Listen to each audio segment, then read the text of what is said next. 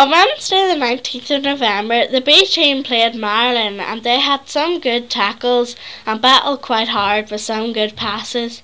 And Ruth and Serena were in defence with Jill in goals.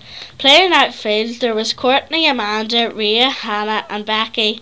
And I am sorry if I've left anybody out. But although Magheralin had some good strong players, we came through with a brilliant goal by Hannah, and five minutes later, Amanda scored another goal. Magheralin were still battling hard, and in the end, we came through with an amazing score of 2 0. But the A team were probably not so happy.